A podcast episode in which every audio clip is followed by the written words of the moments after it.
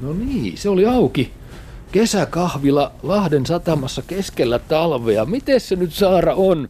Miksi ihmeessä sä mut tänne toit? Lahden kaupungin kehityspäällikkö. Nähän nyt satamassa voi talvella mitään olla. No kuule, me just äsken lähdettiin entisestä Vesijärven rautatieasemalta.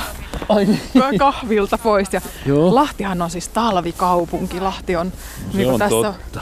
Ollaan Salpausselkien syleilyssä, niin, niin halusin tuoda sut siksi tänne, että meillä on täällä aina varmasti enemmän talvi kuin, kuin siellä kuin ihan etelässä. Maassa. Kyllä, kyllä. Ja onhan tämä, tämähän on siis ihmeellinen tämmöinen piilohelmi, tämä Lahden satama. Täytyy myöntää, että vuosikausin en ole käynyt, mitä nyt Mukkulassa, mutta se ei ole tässä lähelläkään. Mikä tässä nyt on, Saara Vauramo, mikä on se juttu, kun tästä katsot? Tätä näkyä ihmisen ja luonnon välisestä suhteesta, sanotaan ympäristöstä ja tuotantoelämästä. Mikä on oleellista? No tässähän näkyy oikeastaan koko se spektri, eli meillä on täällä hyvin, hyvin luonnontilaisia alueita. Siinä tosiaan noin Salpausselän harjut, se on tämmöinen jääkauden aikainen reunamuodostelma, näkyy tosi hyvin tästä. Sitten toisaalta näkyy meidän uudet asuinalueet ja Vesijärven satama ja nämä Ankkurin alueet, jotka on yhdeksänkymmentäluvun puolivälistä lähtien ruvennut rakentumaan ja tavallaan muuntumaan kaupungin uudeksi olohuoneeksi. Tämä on sitä alue. Uutta Lahtea, kun se vanha teollinen on jotenkin kuollut ja kuopattu, onko? No kyllä, meillä se teollinen perimä on täällä Lahdessa tosi vahva ja edelleen on oikeastaan myös sitä teollisuutta. Meillä oikeastaan siitä muistuttaa nämä vanhat teollisuuden niin, piiput täällä satamassa. Piippuja näkyy. Onko, Saara, muuten joku noista piipuista nyt se uuden sortin kaasutusvoimalaitos, josta Lahti on palkittu jo vuosia sitten? No se nyt täällä tosiaan tulee sen verran lunta, että nyt, nyt just ei näyttää meidän uusi Kymijärvi kaksivoimalaitos, eikä se olekaan ihan tässä satamassa, vaan vähän tuolla pidemmällä, syvemmällä kaupungissa. Tämän alueen mielenkiintoinen puoli on tietysti tämä meidän vanha perimä tässä puunjalostusteollisuudessa. No, ja Lahtihan oli tämmöinen puuseppien kaupunki neljäkymmentäluvulla vielä ja Ja tämä oli tosiaan hyvin vahvasti puunjalostusteollisuuden ja sahojen käytössä tämä meidän satama-alue. Ja sitten kun tämä rupesi kaupungistumaan, niin, niin aika paljon silloin johdettiin jätevesiä tänne Vesijärveen. Se oli ja, hurjaa. Ja Vesijärvihän aika. Oli tosi pahassa kunnossa jo, että seitsemänkymmentäluvulla sanottiin, että siihen ei oikeastaan voinut edes kovin lähellä olla, koska se haisi tosi pahalta ja meillä oli paljon ongelmia ja leväkukintoja siellä. Ja se oli se vanha teollisen Lahden julma kääntöpuoli. No se oli sitä ehkä ihmisen ymmärtämättömyyttä siinä vaiheessa. Ei niinku tavallaan tunnettu vielä niitä vaikutuksia, että mitä sillä tulee olemaan.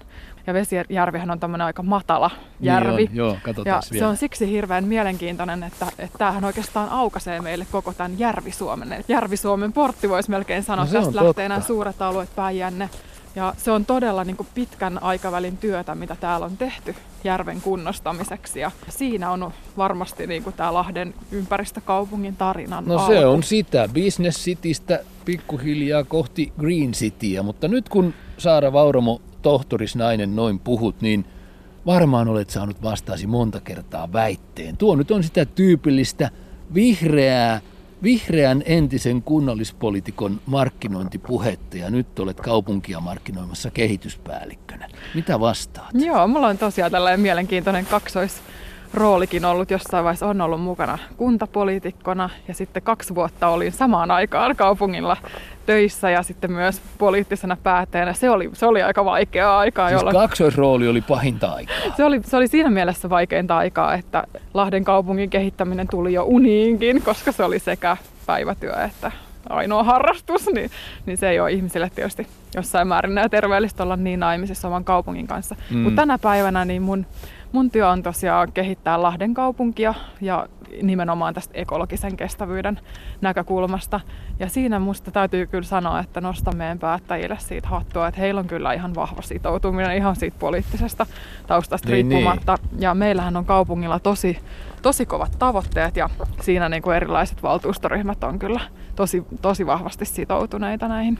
Ja vielä jos palataan ehkä näihin jäteratkaisuihin, kun ne tuli no tuossa no, jo se on se kova juttu teille. Pikkusen esille, niin siinä se Lahden pitkä, pitkä historia jätehuollon kehittämisessä, niin sehän menee sinne yhdeksänkymmentäluvun alkupuolelle. Ja silloin tehtiin jo semmoisia valintoja, joita pidettiin ihan kummallisena muualla. Eli lähdettiin tosi voimakkaasti jätteiden lajitteluun ja siihen, että tarjotaankin jokaiselle jokaiselle asukasyhtiölle mahdollisuuksia hyvään jätteiden lajitteluratkaisuihin. Ja nyt tänä päivänä niin me pystytään korjaamaan sen, niiden ratkaisujen satoa. Nyt ovat hedelmät poimittavissa ja siitähän teitä kyllä on lahtelaisia kehuttu ja näytöt ovat kovat. Tämä kaasutusvoimalaitos, niin sehän tekee sitä, että se pyörittää ankarasti sitä vanhaa roinaa ja roskaa ja teillä Lahdessa vain kuusi prosenttia kaikesta jätteestä kulkeutuu kaatopaikalle. Siis yhdeksänkymmentäneljä kyetään uudelleen käyttämään. Joko se sata prossaa häämöttää jossain vai voiko tässä vaiheessa jo tyytyä Lahti olemaan mallina muille? No kyllähän Lahti on tässä vaiheessa jo mallina muille, koska tämä on aivan siis ainutlaatuista, mitä Lahdessa on tehty jätehuollon kehittämisessä ja nyt näissä energiaratkaisuissa. Ja näitä kokonaisuutta ei ole missään muualla maailmassa olemassa. Mm. Lahti voi olla siitä kyllä tänä päivänä jo tosi ylpeä. Mutta edelleen meillä on tekemistä, eli varmasti uskoisin, että me tullaan saavuttaa tämmöinen kaatopaikkajätteetön kaupunki. Siis sata prosenttia? Ihan varmasti saadaan, saadaan tota, se vielä toteutumaan tässä tulevien vuosien aikana. Ja uskoisin, että jo reilusti ennen vuotta kaksituhattakaksikymmentä niin me voidaan luopua kaatopaikasta sellaisenaan niin kuin kokonaan. Kerro vielä siitä tekniikasta, kun siitä ymmärrät tohtorisnaisena. Miten se touhu tapahtuu? Käytännössä, jos ajattelee ihan sen kuluttajan kannalta, niin me pyritään tarjoamaan siis kaikille taloyhtiöille, mutta myös niin kuin pientaloasukkaille mahdollisuus kerätä erillisesti tätä energiajätettä. Eli puhutaan vaikka jogurttipurkeista ja mm. margariinipurkeista. Ja siis se on kevyttä muovimateriaalia käytännössä. Eikö sitä kaikin, kaikissa kaupungeissa ole?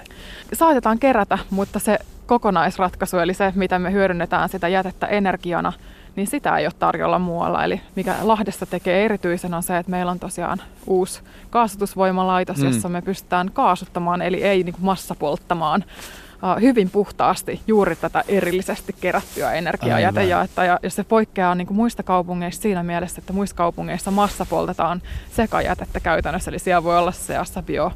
biomateriaaleja vaikka mitä, jolloin tiedetään, että se, sitä energiaa ei saada läheskään samassa suhteessa aivan talteen. Kyllä, kyllä. Jostain luin, että teillä se on vain kuusi prosenttia se kaatopaikkajätteelle.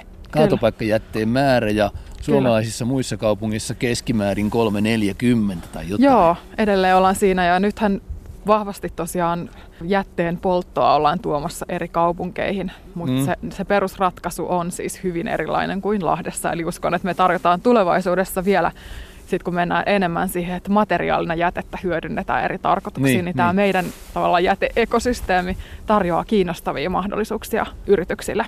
Just, tulevaisuudessakin. Just. Ja siitä S- tulee niitä työpaikkojakin, niinkö? No siitä tulee, ja tuossa mainitsit tämän meidän Business City-kampanjan, joka oli tosiaan ehkä vähän surullisen kuuluisakin. Surullisen kuuluisaksi mutta, kääntyi. Mutta itse asiassa mä ajattelen sen kyllä niin, että Green City hyvin toteutettuna, niin senhän pitäisi juuri tuoda niitä uusia työpaikkoja, ja niinpä se tuokin.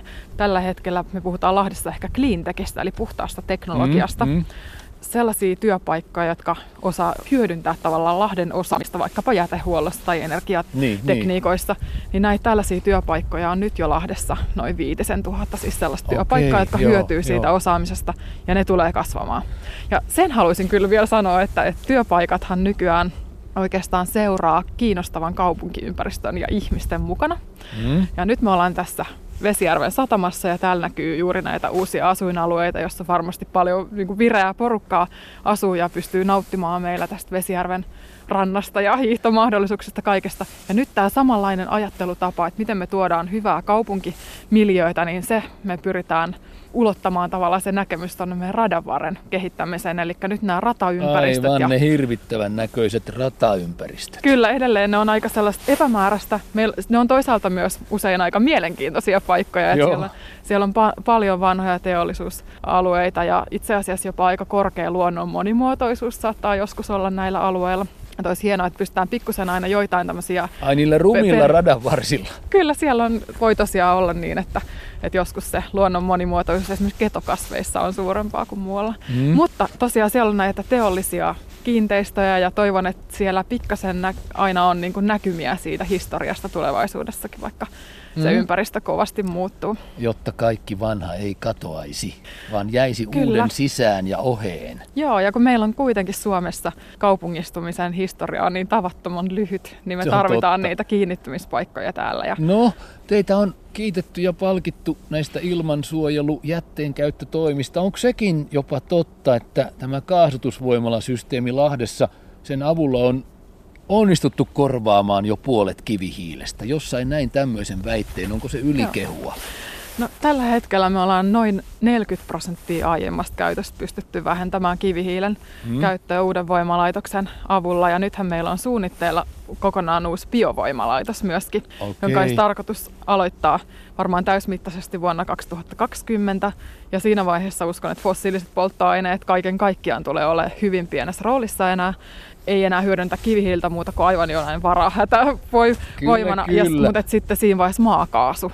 Ja meillähän on alueellisesti tosi mielenkiintoista myös se, että meillä on Suomen suorin biokaasuvoimalaitos on juuri käynnistynyt. Ja olette Lahdessa. Kompakti, tiukka paketti. Pienellä alueella Kyllä. koko porukka suunnilleen Joo. asuu. Ja siitähän teitä on kaksois W W F kehunut tästä järkevästä maankäytöstä. Kerro siitä Joo. lisää.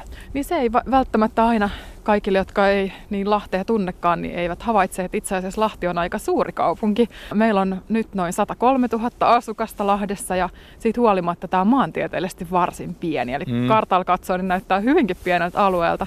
Tämä on noin sataviisikymmentäneljä kilometriä. Käytännössä meidän se sadantuhannen väestö on melkein tämmöisellä, että jos laittaisi harppi Lahden keskustaan kiinni ja siitä viiden kilometrin säteellä katsottaisiin, niin melkein se väestö sillä alueella kokonaisuudessaan asuu, eli tosi kompaktista. Ja se on etu verrattuna maaseutumaisiin, moniin, moniin suomalaisiin kaupunkeihin. Kyllä se siinä mielessä, että silloin voidaan tehdä esimerkiksi liikenneratkaisuja, joilla voidaan sitä yksityisautoilua vähentää. Ja meillähän on tosi suosittua pyöräilyä ja kävely täällä, koska nämä etäisyydet on just niin, sellaisia. Niin, etäisyydet hyvin. Ovat lyhyet ja teiltä myös pääsee muualle aika nopeasti. Olette mm-hmm. kaiken keskellä. Selvä.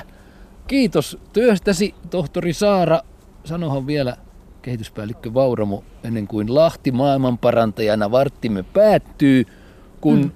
hyvä rata vie väkeä aina aamuisin Helsinkiin, siis sekä kiskoja että maantietä pitkin, niin miten porukkaa laajemmin saataisiin pidettyä Lahdessa myös arkisin keskellä päivää?